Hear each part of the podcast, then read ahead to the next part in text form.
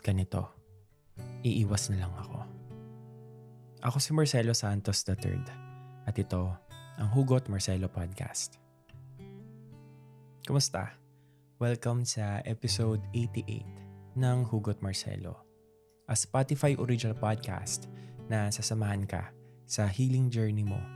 At syempre, sa episode na to, pag-uusapan natin yung mga panahong mas pinili mo na lang umiwas kaysa harapin ang lahat.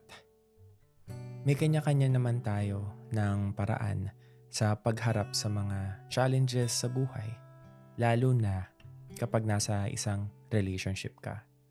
Hindi naman porket ganito ang kinasanayan mo, ganon din dapat sa ibang tao. May mga taong matatapang na kayang i-absorb yung kung anumang mga negative na impact na mararamdaman mo sa pag-confront mo sa isang tao. Totoo naman yun eh. Sa lahat naman ng diskusyon, hindi mo maiwasan na masaktan. Makakarinig ka ng mga salitang tatama sa puso mo. Ikaw man ang nasaktan o ang nakasakit. Madalas, mararamdaman mo yung bigat sa inyong dalawa. Maglalabasan na yung mga emosyong kinimkim mo dahil nga sa mga issue na hindi nyo napag-usapan dati. Pero dahil matapang ka, ayos lang yun sa'yo. Kaya mo naman tanggapin kasi kasama naman yan sa proseso eh. Kumbaga, parang no pain, no gain na sa mga painful experiences tayo nag-grow. Pero may mga tao rin namang hindi kasing lakas ng iba. Tulad ko, parang tanging pag-iwas na lang ang magagawa ko sa ngayon. Kasi sobrang sakit pa eh. Hindi naman dahil ayokong harapin ang isang problema, kundi dahil alam ko sa sarili ko na hindi ko pa kaya sa ngayon. I think valid naman yung ganong reaction kasi madalas tanging yun na lang magagawa natin dahil doon tayo nasanay na sa kabila ng pagmamahal natin sa ibang tao, sila pa yung nagdudulot o nagtitrigger ng trauma na matagal mong ginamot o kahit yung mga trauma na ongoing pa rin yung pagpapagaling mo. Minsan nga napapaisip ako kung bakit kailangan pa natin mag-explain sa ibang tao at pati na rin sa sarili natin na tama yung ganong reaksyon na iiwas ka sa mga taong nagdudulot sa iyo ng lungkot at sakit na hindi mo naman deserve. Minsan, mapapaisip ka na lang kung kahit ba sa dulo ng lahat, kahit na ako pa ang nasaktan, ako pa rin ang kailangan magpaliwanag para i-defend ang sarili ko sa desisyon kong lumayo, umiwas o manahimik na lang. 'Di ba nga, may kanya-kanya tayong healing process. Yung sa iba, kaya naman nilang harapin agad. Pero sa mga katulad ko, katulad natin, sa mga taong hindi kayang i-confront ang issue agad-agad, na tanging pag-shield sa nararamdaman ng magagawa, I think ayos lang yon. At kung may ibang tao man ang kumontra, hindi ko na problema yon. Kasi ito ako eh. Ito yung proseso ko. Alam ko maraming taong ganito ang response sa tuwing nasasaktan. Pero naniniwala ko na hindi naman pagiging duwag ang pag-iwas eh.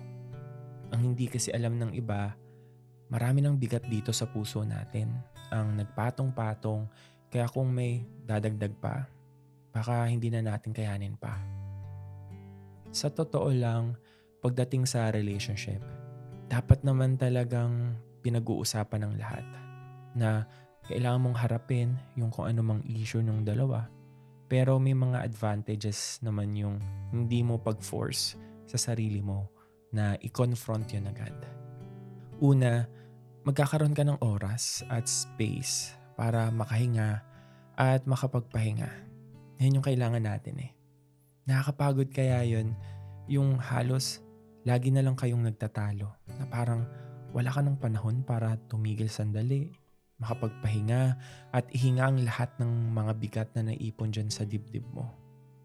Siguro sa pag-iwas mo sa lahat, naiisip mo na ang sarili mo na nagkakaroon ka na ng panahon para makahinga at para gumaan na rin kahit papano. Pangalawa, magkakaroon ka ng pagkakataon na kumalma at makapag-isip ng maayos. Sa panahon na hindi mo hinarap ang issue, magkakaroon ka ng chance para makapag-isip at makapag-reflect sa mga nangyari sa relationship nyo. Dito mo masasabi kung bibigyan mo pa ba siya ng pangalawang pagkakataon o kung tama na ang desisyon mong umiwas at lumayo sa kanya. Minsan kasi kapag finors mo ang sarili mo, kapag hindi ka pa handa o hindi mo pa kaya, baka lalo lang lumala eh yung kung ano mang issue ang meron kayo. At pangatlo, maisasalba mo na rin yung sarili mo mula sa maling tao. Minsan, ang pag-iwas ay nauuwi rin sa pagbitaw. Ikaw na ang iiwas sa taong ayaw naman sa'yo.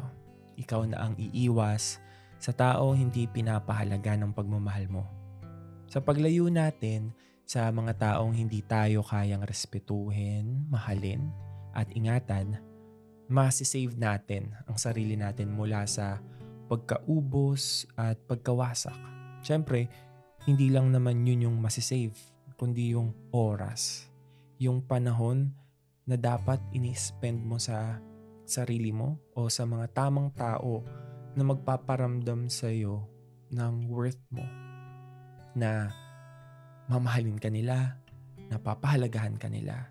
Hindi yung nagtitiis ka na lang doon sa isang tao dahil nga mahal mo siya, dahil nga gusto mo siya. Pero dahil sa mga issues nyo, napagod ka na lang. I think okay lang yun.